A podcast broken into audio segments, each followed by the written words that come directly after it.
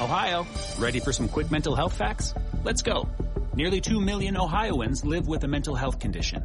In the U.S., more than 50% of people will be diagnosed with a mental illness in their lifetime. Depression is a leading cause of disability worldwide. So why are some of us still stigmatizing people living with a mental health condition when we know all of this? Let's listen to the facts and beat the stigma. Ohio, challenge what you know about mental health at beatthestigma.org. Welcome to the 5 o'clock show.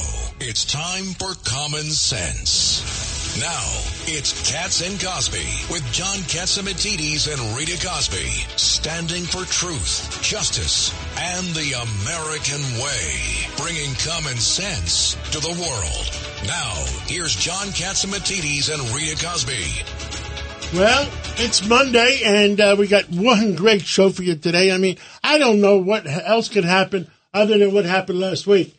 And uh, it's, it's so many things happening. In the studio with us, we got uh, Craig Eaton, and we have Congressman King, Rita Cosby on my side here. And what the heck is going on? Well, By the first way, off, you had a busy happy day. birthday today. Oh, yes. Happy birthday. Where is it? Yeah, we need that because well, you know whose birthday it is today? I know Superman, right? someone near and Superman, dear to our Christopher hearts. Reeves. Let's have a little segment. My God, how can you guys miss that? Well, you know what it is, John? It's our favorite mantra: truth, justice, and the, And American, way. September 25th is Christopher Reeves' birthday. Yeah, and what an amazing man, by the way, he was, and certainly our role Now, model. was he here. related to George Reeves? I, I don't think Wasn't so. that I don't think Superman? so. Yeah, oh Yeah, yeah. I don't think he's related. I no. don't think they're No. related whatsoever. Two Reeves with, No. with, uh, I with just thought of that now. Yeah, wow. Two Reeves They were make a both right. from planet Krypton. They were both from the same planet, but I don't think they were related, John. By the No. way, speaking of related, I just learned something new about Craig Eaton today that you are related to one of the most beautiful women in the world. yes, my grandmother is cousins with Sophia Loren.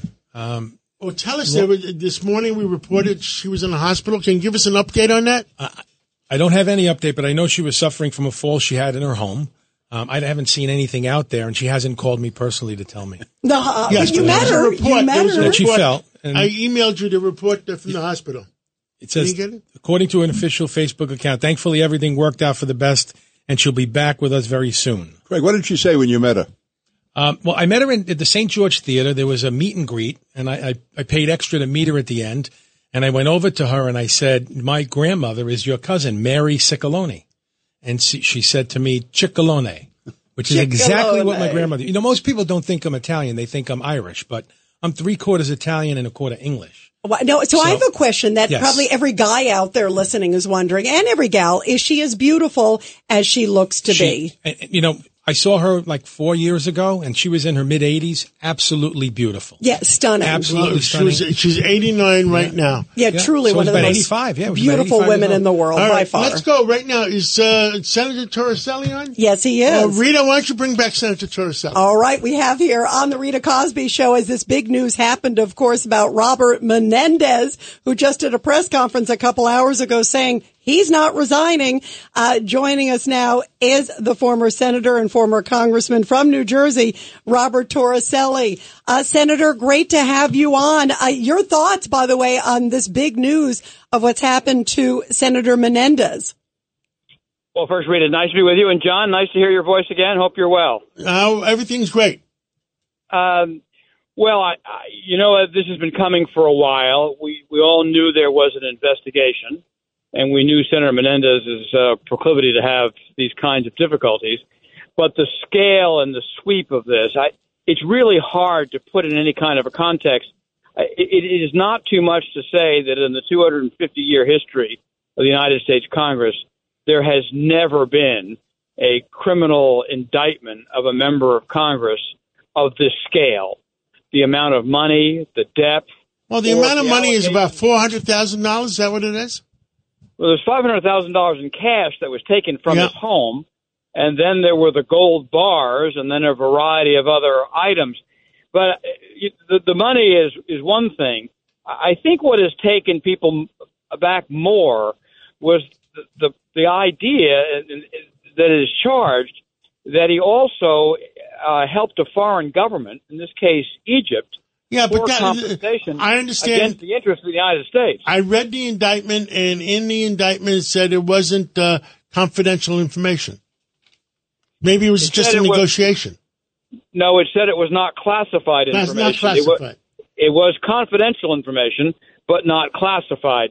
Uh, John, a member of the United States Congress should not be passing information of any kind to a foreign government, particularly for compensation. Yeah. The information was about the staffing of the U.S. Embassy, that there is some reason for that to remain quiet. Uh, also in the indictment is the claim that he wrote a ghost letter to his colleagues in the Senate uh, on behalf of the Egyptian government. I, I know there are probably a lot of people at home who are thinking, well, these things happen, but this is the Congress and they're all bad and it's all terrible. This does not happen. I, I was I've been Washington for 30 years and the Congress for 20. No Democrat, no Republican that I ever served with would have engaged in this kind of behavior or cl- anything close to it. Let me ask you though, um, Senator, because what he said today, just in fairness to, um, of course, Senator Menendez, he came out today and said he's old fashioned. That, that this was cash that he was collecting because his family's from Cuba and he always wanted to kind of have cash on hand because they had to like suddenly scurry out of the country. Could, could, and, and, and his first case had a hung jury actually in his favor. It was 10 to 2. But he, 10 mar- he married one of the jurors. Right. And, and- well, and, and is that true? He married one of the jurors. Yes. So, so, okay. So the juror, all right, who's now he's married to, and apparently the wife was friends with all these Egyptians. And he's got Abbe Lowell. That's the other interesting angle here. Abbe Lowell, who's the attorney for Hunter Biden, is now Menendez's attorney again. He was the attorney on the first case. Could he say, look, these are gifts from friends. Everybody in Congress does it. That was sort of the defense the first go round. Look, everybody in Congress doesn't do it. I, I went through a federal investigation and had to establish every dollar that came into my life and, and did and had a letter of exoneration. Every member of Congress does not engage in that kind of behavior. But you do the math. You have a $187,000 salary. How much do you have to withdraw every year from an ATM and put aside to have $500,000 in cash? And, and and that's what was was left. I have no idea how much was actually withdrawn. That's uh that's a lot of ATM visits for uh, for an awful lot of years. It strains credibility. Uh, but the indictment also claims that on some of this cash there was DNA from one of the other co-conspirators uh, who was indicted in the case. I think um, give him credit if that's that's his defense, but I, I think that's going to be pretty hard to stand up. Yeah. Well, yeah. thank you, Senator Torricelli, and uh, thank you for coming on. We tried to get Senator Menendez on. I texted him, and uh, I guess he's not coming on. Yeah, we're trying because he was talking today. It'll be interesting to see Nice what to he has to you. say. Thank you, Thank Senator. you, Senator Thank Torricelli. you. Thank you. And guys, uh, we got uh, John Samuelson coming on. Coming at, on in a few minutes, In a few yeah. minutes. Uh, should we take an early break? Well, I just wanted to mention one Go thing ahead, about about, about uh, what Torricelli said. You know, he mentioned. I mean, look, the senator is innocent till proven guilty. So let the let the system play out. Let him defend himself, and then we see where we go. I mean, everyone's throwing everything at him right now. From what I've seen, it's not a lot of money that he took. A hundred thousand dollars in gold and some other stuff. As far as the, the Egypt, he was No, dealing with- I mean, it's it's it's it's not a little, but I mean, it's a lot of money, but it depends if somebody if you had a wedding and somebody gives you a one a one ounce piece of gold, Yeah. which is worth two thousand dollars, is that inappropriate? You know, also, uh, the fact is that the uh, uh, even the Wall Street Journal said that even if all these allegations are true, it may not be a crime unless they can tie it yeah. to an actual government act that he performed. Which Yeah. is why I brought up that it could be favors from the wife. They're saying, you know, the other thing, John, I want to repeat to what you brought up said- last just throw- week. Follow something uh, uh, Craig said before. It's wrong that he did it. I think the question is Yep. whether or not it's a crime. Yep, exactly. Right. exactly. And the other issue is, John, you brought up also the point too, that this could be, look, he's been very much a thorn in the side of the Biden administration. There's no question. He's been slamming them on Cuba. He's been slamming them on the Iran deal, which we all feel is a bad deal. Uh, the six billion dollars suddenly going to Iran. I mean, it, it, the timing's kind of interesting, John, and, and it, it could be an interesting case. What do you make of, of the fact, Pete, that Abbe Lowell, who's the attorney for Hunter Biden, it, no, it's just interesting that he's back on the case Maybe again. he has to make a deal with the with, with the president himself. By the way, I was wondering that, You John. know, You know, you don't me. know. Little too close You for comfort. me. Little too close for That's comfort, what I'm yeah. thinking. It's Also, on the other hand. Abbe Lowell is really an excellent lawyer. I'll give him that. I mean, He's he's, uh, a great lead attorney. He was One also thousand. involved in Bill Clinton's case originally back in 1998. Yep. He was the attorney for Bob Menendez the first time around, and now for Hunter So Biden. it's the same attorney you used last time. Exactly. Yeah, and, and, and he worked. got off, by the way, the hung jury, as I brought up, it was a 10 to 2 in favor of him last time, the hung jury. And so, after that, the you know, judge then dismissed most of the remaining charges. Let's take a break case. right now, and we're going to come back with uh, uh, John Samuelson, who's uh, Craig. Craig, would you uh, describe him? 30 years New York subway track worker, was the president of the local TWU, and now he is the president And- of the international president of the Transport Workers And he Union. is mad as heck on his congestion Yeah. pricing. We, we had him on a few weeks ago, and it was early on, but now he's come right out and he's angry about what's happening. and I wonder if he's going to give us a comment on the UAW strike because I got my own opinions. He's on really a great labor leader. can by the Let's let's take that break and we'll come back with John Samuelson and uh, we'll see what he has. A common sense recap of the day's biggest stories. It's John Catsimatidis and Rita Cosby. Cats and Cosby on 77 WABC. And we are back here on Cats and Cosby. Everybody talking about congestion pricing and joining us now is the international president of the Transit Workers Union. He became the international president on May 1st, 2017. He's also the former president of the TWU Local 100 in New York City, uh, which is the union's largest local. Uh, Craig Eaton, uh, bring in John Samuelson, please. John, welcome back to WABC and Cats and Cosby. How are you tonight? I'm very good, very good. Thank you for having me. Not a problem. So what's going on right now? What are you hearing? What are you saying? What's, what's happening with congestion pricing in New York City?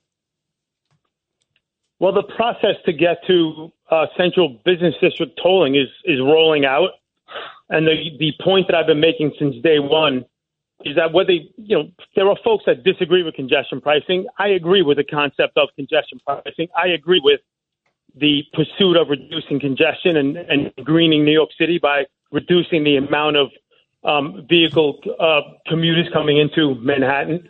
Uh, but it doesn't make sense at all unless, along with the tolling, there is an effort to law drivers out of their cars by dramatically improving uh, transit service. And none of that is happening. No, there is no targeted service improvements that is designed to law current um, vehicular commuters out of their cars, such as uh, increases in express buses from the fringes of the outer boroughs, where a lot of drivers come from, uh, a reduction perhaps in the fare on express buses, uh, any anything along those lines. All, all of the service uh, increases that have happened at the MTA right now are a result of post COVID ridership trends. It, it has nothing to do with any analysis of congestion pricing and what it'll take to get drivers to change their behavior and jump onto public transit. You know what, John? I mean, we need to incentivize people to come back into the office. You know, I mean, post COVID, the office buildings here are empty. We need to bring people back and charging people to come into New York City is wrong. It's going to, it's going to turn them away from coming back to the offices. Agreed. Agreed. Well, I don't agree with that. I, I don't necessarily agree with that. I, I believe that if we put an incredibly robust public transit system in place, that that would greatly incentivize folks to come into the city from the outer boroughs in particular. Right now, it's not such a pleasure coming into the city. That's why a lot of folks jump into their cars and drive into the city. If we dramatically increased the product that we're delivering on the public transit side of the house, folks would be lauded. They would be incentivized, as you say, to jump onto public transit and come in. John uh, John Catsimatidis here. What was the maximum amount of readership, uh, uh, of uh, a ridership that we had last week? The MTA advertised 4.1 million, and they didn't say if it was 4.1 million riders or 4.1 million paying riders. Yeah, the, the, well, that's that's an issue, right? If the if the the fare box has been an issue, and certainly uh, fare evasion is a major issue, and and and who's paying and not paying is an issue, and and it's a way certainly to plug the revenue gaps that they have. But even if we plug the revenue gaps that they have, What was the high point? the, I'm not sure what the high point was. Understood. And and you know what I've said publicly? I said, look, you, you want to put. We have one nail in the coffin because Manhattan is dead. The stores are, are, are for rent. Rite Aid is closing up uh, uh, all, all their stores. CVS has announced that they're closing 400 stores. I mean, uh, can't we wait till Manhattan makes a comeback before we put the second nail in the coffin? Yeah, but you're you're viewing it in a in a completely opposite way of of perhaps millions of New Yorkers, where in making public transit a, a beautiful, incentivized uh, system to take is a, is a way to law people. Well, law and order. Do we have law and order? And you you represent the transit union. Do you feel safe in the in the subways? You we have law and order. Well, law and order is an issue. So law and order is part of what would be required to greatly incentivize New Yorkers to come back in. And and certainly, you know, the, we need a safe, reliable, efficient transit system. And look, you know, I, I don't I think that everything everything everybody wants to be accomplished can be accomplished here. Are you supporting AOC? She wants to cut the number of cops in the uh, subway system. look, whether I support AOC is, is irrelevant. The AOC has nothing to do with the issue at hand. It's, it just has nothing to do. I don't support a reduction of the police in the subway system. Absolutely not. The and I'm and I'm certainly not looking to be argumentative about everything. No, no, John, John we want we want you to express want, your opinion. We want you to express yeah. your opinion. We want sure. your opinion. And and safety to me, I, I don't want my kids in the, in the subways right now. Should, so the implementation of congestion pricing should not be about generation of revenue. It should be about the re, the reduction of congestion. It should be about the greening of New York City. It should not just be about the raising of revenue. And it's become pretty evident when you don't want to put out, when the MTA and Janno Lieber himself does not want to put out service that's targeted to incentivize out of borough commuters and commuters all over the place, whether it's in the suburbs of New York or New Jersey or even Connecticut, to incentivize them to get onto um, public transit rather than to drive then it has to be about revenue generation because otherwise that new service would have become a focal point of the congestion pricing plan, and it's not. So we got a minute left. UAW. what do you, what, what do you say about what's going on in UAW? I think it's a righteous strike, and I think that it's an example of an industry that's been bailed out by the federal government, and the the workers have seen no benefit from the bailout at all. It was a tremendous bailout in 2008. The federal government should have. Uh, put safeguards into that bailout to ensure that workers were treated um, well, admirably. Instead, the executives glommed up all of the gain when the industry rebounded. And I and this is a moment where the workers now are, are standing up and demanding that they actually um, gain part of the profit back. Uh, been, been evident now, since the rebound from the I, disaster of 2008. Do you realize, as a member of the unions, uh, that uh, if the government is try, are trying to force electric vehicles, and when they force the electric vehicles, the workforce will go down 30, 40% more. Yeah, well, that's another question altogether. So, so the issue of the electrification of the fleets, um, of, of fleets, I mean, it's, it's tied into the electrification, the, the electrification of buildings in New York City. I mean, everything has to be phased in. It has to be certainly a just transition for workers everywhere. Things things cannot be forced. Things have to be well thought out. And when things aren't well thought out, um, disaster happens for workers. And uh, but t- tied into this strike, this all right, we got some breaking news. What, what do you have? Breaking news. Breaking news. WABC just announced a few minutes ago. Ford has suddenly paused the massive electric vehicle battery project that uh, Republicans were are probing over the the Chinese Communist Party ties. Oh my God. Okay, wow. go on, Craig. John, is John still with us?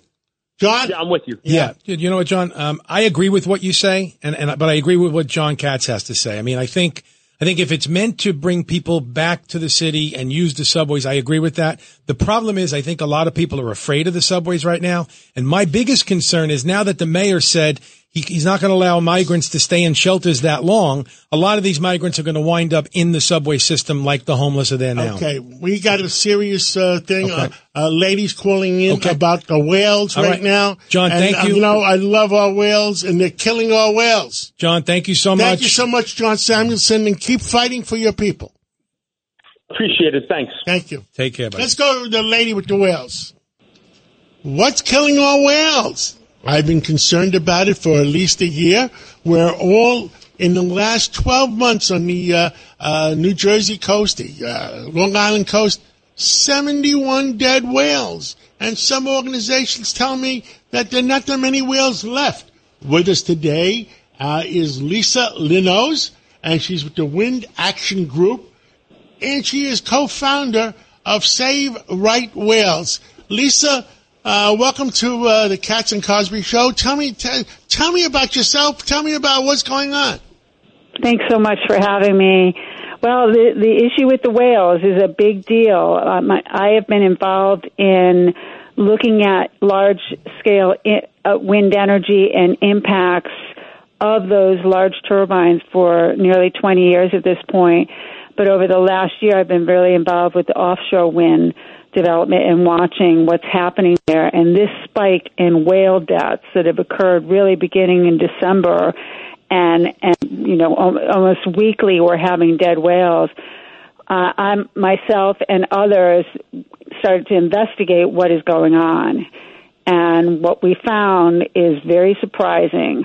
First, I'll tell you that the federal government is absolutely committed to the idea that the whale deaths have nothing to do with offshore wind development and the, and the pre-construction activities that are happening. Lisa, the, the federal ocean. government, uh, the federal government doesn't lie, do they?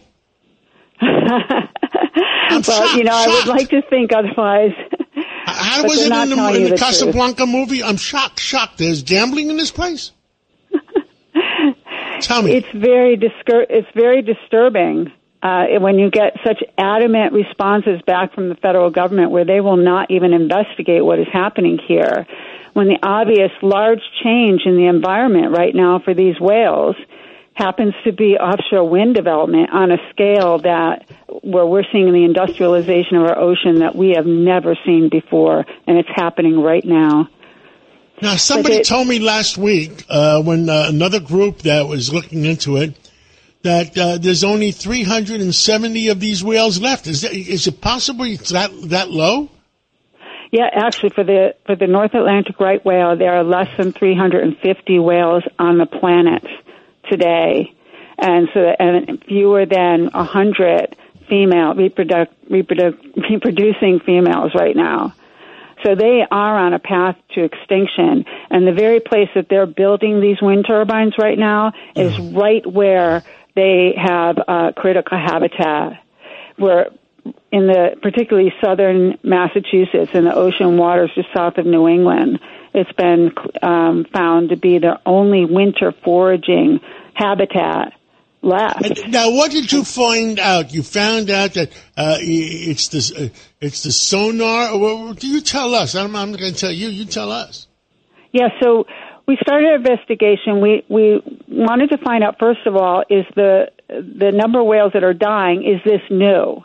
And what we d- did was we looked back to two- 2012, 13, 14, 15 through to today, and we looked at boat traffic and activity within the areas where uh, the whales were dying. And what we found was a very tight correlation between whales dying and wind energy development in the form of the sonar, where the, the sonar activity that's happening, which means that the boats are going out there. The wind industry is putting out boats in these areas that have been leased for wind energy development, and they are um, firing off high-powered sonar. It creates a loud blast that reflects off the seabed, and at some point it penetrates below the seabed and brings back uh, reflections, and that tells them what the seabed is comprised of, what the soil conditions were are, what kind of how rocky it is, how sandy it is, and that's all a precursor to being able to build on that land. And we found that in every case where the whales were dying, both spatially, as in the location, and temporally, as in around the same time, there was high activity in the wind lease areas. And that started us looking more closely to find out what's is is it the sonar? Is it the is it the extra boat activity that's happening within these wind lease areas? And and we're finding Lisa, now we, we- believe it's the sonar. Uh, Lisa, we have a few of, of about 30 seconds, 40 seconds left. What do you want to tell people? Uh, I mean, you know what I say? You know what, I, Lisa? You know what I tell people? If this was uh, absolutely necessary because our people, our civilization is going to die, that uh, uh, we don't have these windmills, I can, you know, we we could find a solution. But these windmills only add a little bit of uh, of uh, energy and it, it, it's not worth Trump changing a little bit of energy they're adding. I mean, what are you saying? If you well, let's see what the federal government says, and let's see what the wind industry itself is saying. We're being told that we need to, to industrialize our oceans with these massive turbines, take out habitat, which, which is critically important to these whales, all in the name of solving the climate change problem. Their own documentation state that these wind turbines are going to have no effect on climate change.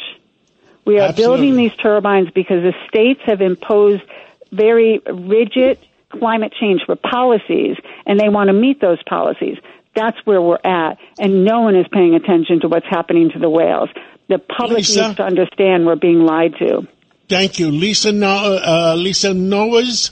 Uh, Le- uh, Linowes. Linowes, Uh, thank yep. you very much. I'm going to give, after we hang up, I'm going to give you my cell number and you stay in touch with us. And we love those whales and we want them to, to uh, you know, live and live long and prosper. Thank you so much. Thank you. Isn't that a sign? Wasn't that a, a Star Trek live long and prosper? Long that was a good prosper. answer. We're not going to wait for Captain Kirk to bring the wheels back from the 24th century. Absolutely. Let's take a break, and when we come back, we're coming back with Newt Gingrich. You're commuting home with Cats and Cosby. Now here's John Catsimatidis and Rita Cosby on 77 WABC. And we are back here on Cats and Cosby. Joining us is the great former Speaker of the House, Newt Gingrich. And Newt, did you see this poll where Trump edges out Biden by 9%? Everybody's talking about it. ABC who put it out said, oh, it's an outlier. They, they couldn't even say, oh, maybe it's a bona fide poll. It was their poll. Well, I just did a, an article at uh, Gingrich 360 making the point that if you look at the ABC poll and then NBC the same day came out with a poll that showed they were tied at 46 46. But the interesting thing is that underneath it, both ABC and NBC indicate that Democrats really want an alternative uh, to Joe Biden. Uh, I mean, on a scale I don't think I've ever seen, that when asked whether you'd like to have a challenger, 59% of the Democrats told NBC they wanted a challenger, only 36 opposed.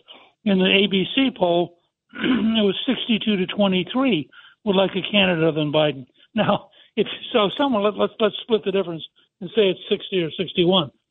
If you have 60% of your own party wishing they had a different candidate, you have a problem. Yeah, you definitely, you know, um, Newt, what about also the debate? Because the debate, the second one is going to be on, um, Wednesday on Fox Business. And I heard that Gavin Newsom, of course, the governor of California, did you hear this? He's going to be attending. He wants to be there to kind of keep an eye on things waiting in the wings. Is he, is he the sort of, uh, anointed backup or what do you think that's about? Well, I think he has a challenge because the anointed backup uh, is and has to be uh, the vice president.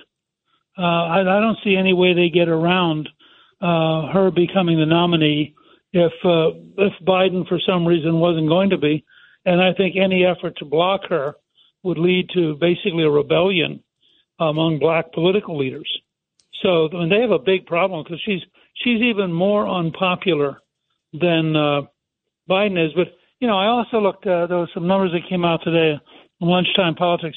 If you look at the last three polls, Donald Trump is at 57 percent for the nomination. DeSantis is at 14. Now that means that Trump is 43 points ahead of the closest person. Nikki Haley's at five, and Vivek Ramaswamy is at five in this particular poll, and so is Mike Pence. But what strikes me is, I, I think, and I wrote a little piece about this also at Gingrich 360. I, I think that this is the last really great opportunity that somebody has to try to emerge as an alternative candidate. I mean, DeSantis has decayed so much uh, since he first announced. This is despite raising huge amounts of money, despite being the governor of our third biggest state. Um, you know, he just No, I think uh, he hasn't been able to do it. I, I think uh, Glenn Youngkin is a phenomenal candidate. He's uh, smart as heck. I haven't met a guy smarter than him uh, lately, other than Bill Clinton. the fact is, I don't think he'll run against uh, uh, Donald Trump. No, I, I doubt it. I mean, first of all, he's very deeply engaged in trying to win the legislature in Virginia, which has an off year election this year. And if he does win that uh, election, he's got a lot to tell the Republican Party around the country about how to win. But I suspect uh, his best strategy would be to focus on Virginia, win the election, and then, if Trump wants him to, to be the national campaign chairman for Trump, uh, spend the next year gathering up IOUs and making friends, and in 2028 uh, be the front runner. I think he'll be the front runner in 2028. Yeah, I do too. Yeah. Newt Gingrich, I mean, I- thank you. Thank you for Thank coming you. on. Thank you for uh, for uh, telling the American people you and Bill Clinton were the best bringing down the uh, the uh, deficit from five and a half trillion down to five. Could you imagine if the deficit is only five trillion right now? Yeah, and work together. That was a great message too of working together too, Newt. It is. It is possible to get things done. Yes. Yeah, Newt, thank you. We love and, you. Uh, let's bring back Ed Romaine, who's running for Suffolk County uh, Executive. executive. And uh, Peter King, you want to bring him in? Yeah, I'm- And I understand he is mad as heck about a few things. Ed, first of all, Ed Romaine is a great guy. You can't find a more honest person in politics, the government, or anywhere than Ed Romaine. And he's very strong as far as the uh, migrants coming in. Also very strong being against woke and taking down statues of uh, heroes like Christopher Columbus. Ed, great to have you on. Hey, thank you, Peter. Hello, John. How are you? I am good. Rita says hello too. Craig Hey. Eaton says hello. Hi, Ed. And tell us what are you going to do? You, you, they're going to try to knock down George Washington statues. You got room in Suffolk County for them? And, and Columbus. Absolutely. George Washington, Thomas Jefferson, Christopher Columbus. You don't want those statues? These are the people that made our history. These are the people, whether wh- whatever your opinion is today, they lived 200, in Columbus's case, 520 years ago. They did great things in their life. No person is perfect. We all have flaws, but you know what? I understand they wanna take greatness down- and their contribution. They wanted to go to Las Vegas and or Atlantic City and take down Caesar's statue. Well, let me tell you, these are the people that don't understand history. Hey, Ed, what's happening with the migrants? The migrants, we're not going to allow Suffolk County to be a sanctuary county. There is no way. We see what it's doing to the cities. Open borders, the open borders policy of our president is really hurting our country. That's where drugs are coming in, human trafficking, and so many people that we don't have the ability to deal with all these people in a humane and compassionate way. We should not be allowing people into our country that are unvetted. We want to see, you know, are they bringing drugs? Are they doing human trafficking? Are they smuggling? Or do we have the ability to care for them? We can't take more people than we have the ability to care for. The mayor is finding that me- uh, message uh, a compelling one because now he's saying, "Who's going to help me?" you know, um, Ed, stepping to the plate. You know, and what about also, what do you make of Governor Hochul, who came out today and she said that uh, they're going to have the National Guard. They're going to deploy its 150 additional National Guard, which I think is a good thing. Uh, but it's just for processing. I thought, oh, maybe they're going to send them for, uh, you know, border protection. It's for processing. I, I mean, where do you see the end game on all of this, Ed Romaine? The end game is that we need a president that is going to defend our borders, the president that's going to make sure that anyone coming into our country is vetted and we check. The end game is ending the fentanyl and drugs that are coming into the country. The end game is ending the human trafficking that's happening at the borders. Well, you're running for uh, county executive in Suffolk County.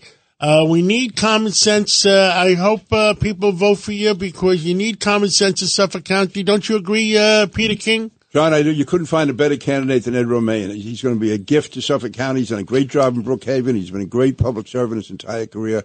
I'm proud to call him a friend, and I'll be even more proud to call him Mr. County Executive in January. And I'm going to visit the statues in Suffolk County when they go there, guys. Thank you so much. Absolutely. And one of the great things is that John is is a summer resident, and we don't forget I'm a that, and we weekend appreciate resident. his presence. So, summer or winter, I'm a, su- a weekend resident.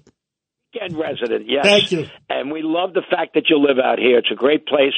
And the city used to be a great place, but it's losing its greatness quickly, unfortunately. We got to get it back. We got to get it back. There's 51 out of 51 city council seats due in six weeks. We'll see what happens. Thank you so much, Ed. Good luck, Ed. Okay, let's go. Uh, our next guest, we, We got have Burt Burt Flickinger. We got love. we got Rite Aid is going bankrupt. They're closing a bunch of stores. CVS CVS now. is closing a bunch of stores. Burt Flickinger, you're the expert in the consumers. What the heck is going on? John and Rita, it's a combination of crime. It's a combination of Wall Street private equity screw ups. It's a combination of management uh, crime and embezzling assets. And even that said, it's one of the most vener- venerable companies in America, founded by the Grass family in 62, same year as Walmart, Target, Kmart. 20 years later, it was the third largest chain in America, and it got saved by uh, uh, Bob Miller and Mary Sammons the first time, saved by Kevin Mann intramurally the second time, saved by Albertson Cerberus uh, the third time. Uh, they were too dumb to accept the deal. Uh, the private equity owners of Rite Aid got saved by COVID uh, the last time, and then they still didn't sell off all the assets and sold the stores, the most valuable ones in the Sun Belt. California, Nevada, Idaho, and stayed with the stores in the Rust Belt with high crime, and they didn't have money to hire German shepherds with military veterans to guard the high crime stores like CVS and Macy's. CVS and Macy's win will be CVS will be the net consolidator and big gainer, and Rite Aid customers, employees, vendors, uh, and everybody in Rite Aid communities will be uh, long-term losers, no fault of their own. Yeah, you're Uh, right. We're, we're the losers. You're right. And, and those communities don't any longer have a service. I mean, a, a drugstore is such a pivotal. Craig Eaton, you have a question Yeah, for but- Burt. you know, isn't it a matter of oversaturation in some areas as well? Like I live in Bay Ridge in Brooklyn, and we have two Rite Aids, two Walgreens, a CVS, and then all these small mom and pop pharmacies within like a 20 block radius. I mean, there's oversaturation in some of these communities in Brooklyn and Staten Island. Craig, oversaturation, but one thing the Federal Trade Commission hasn't looked at enough is Rite Aid was the first to become a substitute supermarket and sub- substitute market store, and for all the neighborhoods. And then when CVS, Target, Walgreens stopped selling uh, tobacco, de-emphasized uh, beer and alcohol, uh, Rite Aid became the number one beer seller in its eastern markets, number one tobacco seller in eastern markets. Not saying it's good, uh, but also the substitute supermarket, and uh, they could have been stable, uh, but through bad executive search work, the, uh, some of the oversaturation in their best markets you referenced, Craig, and then um, management mistakes in Seriatim with intramural and extramural crime not taking place at the company now, but in its recent history it did, and uh, and then turning down the Albertsons buyout. Craig, the stock's down ninety, almost ninety nine percent this Wow. year. That's a wow, lot. wow. That's a big. thirty four percent today, up one penny a share in the aftermarket. Um, and Burt, I want to talk with you also about prices because, um, you know, it is still socking. Every time you go to the grocery store or you go to the gas station, uh, prices. Where are we at now? And do you see any end in sight? Uh, I keep hearing Bidenomics is great, uh, but it's not great. It doesn't seem for our pocketbooks.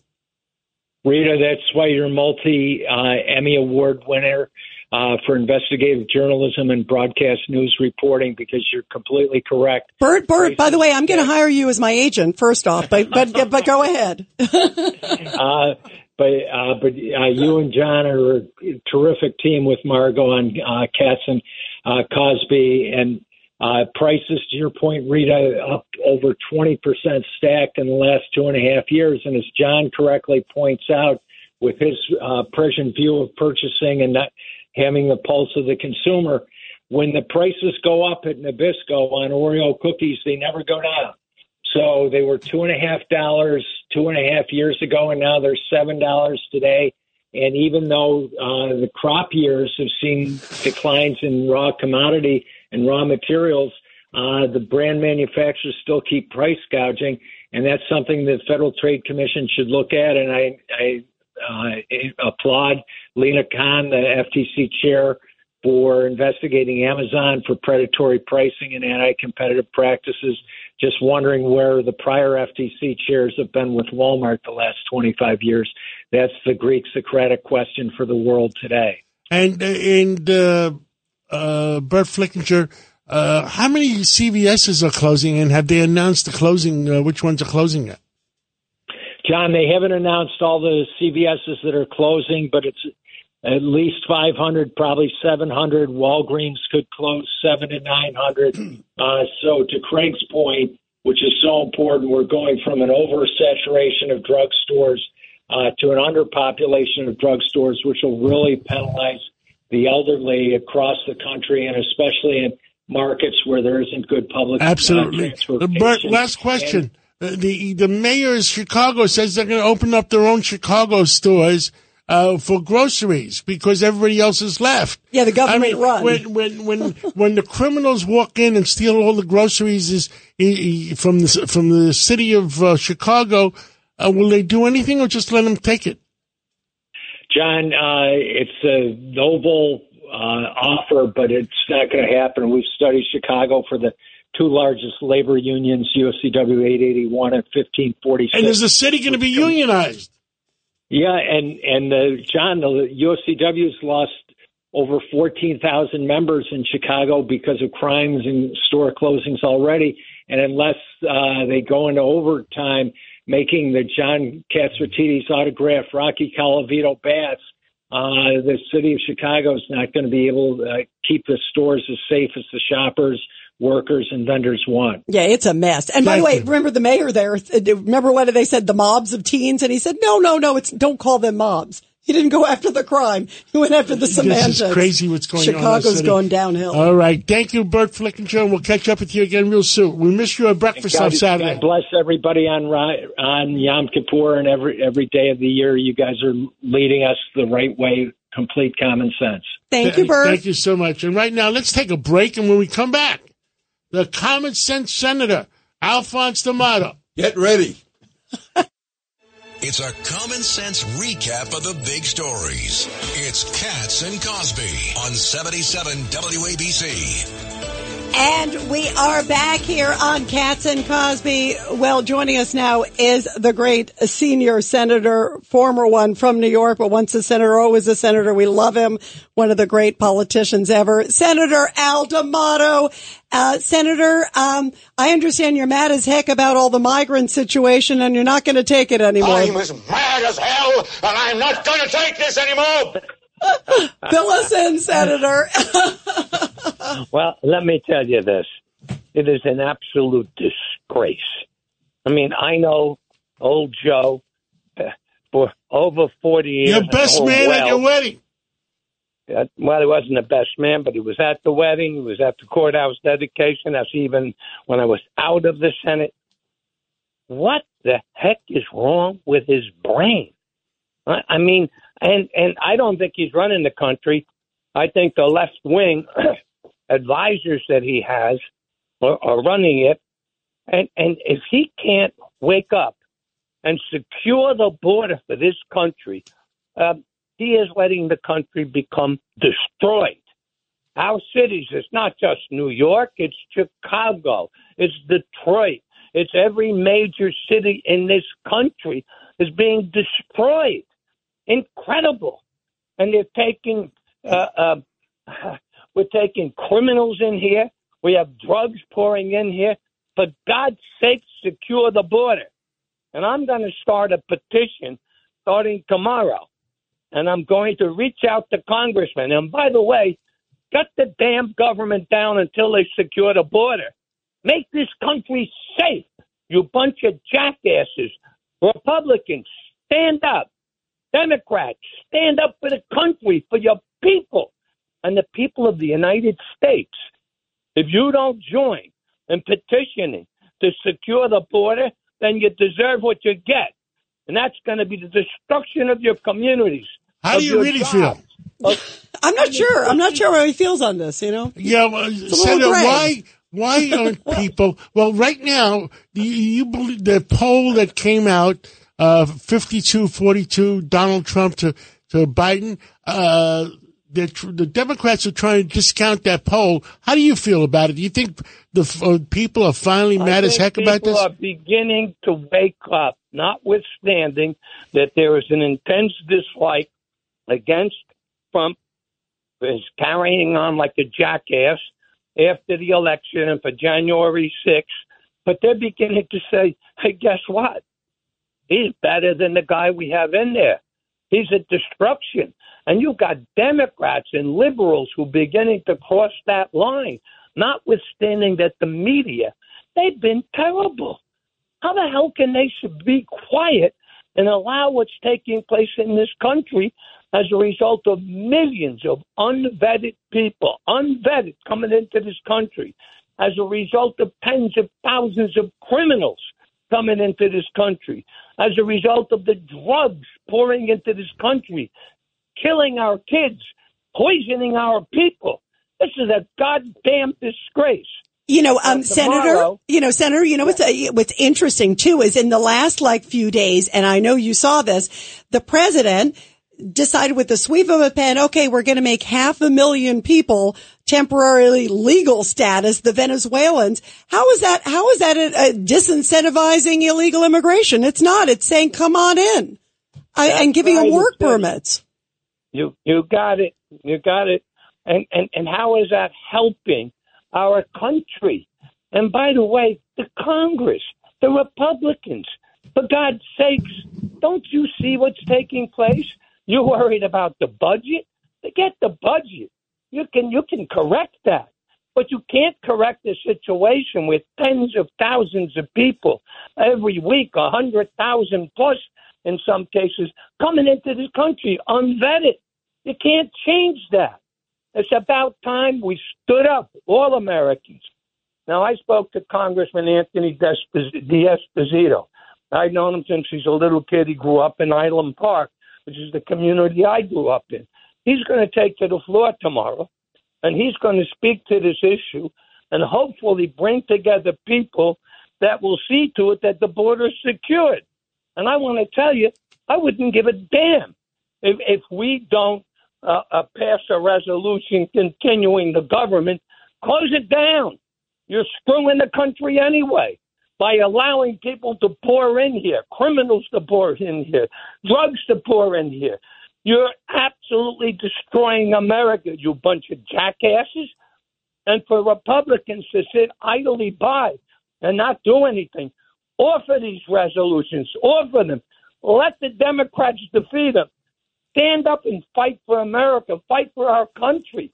What the hell are we Craig sent down Eaton, there Craig for? Eaton, Craig Eaton has a question. I have one thing I want to say. Al D'Amato for U.S. Senate. That's what I want to say. Al D'Amato, No. come back. No, come back. You, you have you- the strength. You have, the, uh, you know, you, hey, you, you, you can beat Gillibrand just because you supported her at that, ti- that time, uh, doesn't mean anything. let, let me say this to you. Um, this goes beyond uh, uh, Democrats. The Republicans aren't doing what they should be doing to fight to secure the border. You are right. I are agree. right. Both sides need to have be the bringing courage. it out, and we should go after every person who fails to vote on, on, on securing the border, Democrat or Republican. That's what we should do, and that's why I hope Anthony D'Esposito uh, puts forth a resolution or a proposition to secure the border. And if if you don't vote for it, we should we should push against it. And I'm going to start an action to secure a petition and try to get as many as a million signatures to secure the border. And that's what we have to Well- do. And if we have to march on Washington, march on Washington for I agree. something that's And, good. uh, Congressman Not King just agrees. UAW strike, Congressman? but a strike for America to protect us. Yeah, we certainly need fighters like Al D'Amato. We certainly Yes, do. we do. Yeah, we do. Thank wow. you, Alphonse D'Amato, the, one of the greatest senators we ever had. And you know what today is? Today is Christopher Reeve's birthday. Where's that Superman music? Yeah, where's the super? There it is. Today's his birthday, September, uh, what is today? September 25th? It is. It is. And it would, be, it would have been his 71st birthday. Yeah, I, and Christopher Reeves, what a great guy! And He what died, it- though. And what? And also, by the way, I want to also make sure that we also give everybody a happy fast. Um, thoughts, of course, on this holiest day, Yom Kippur. Of course, And they have an easy fast. I think that's the new terminology in the new world. Yep, so important in to the our great audience. of terminology. Absolutely. And what do we stand for, by the way, on Christopher Reeve's birthday? Truth, Truth, justice, and the American way. God bless America. God bless you.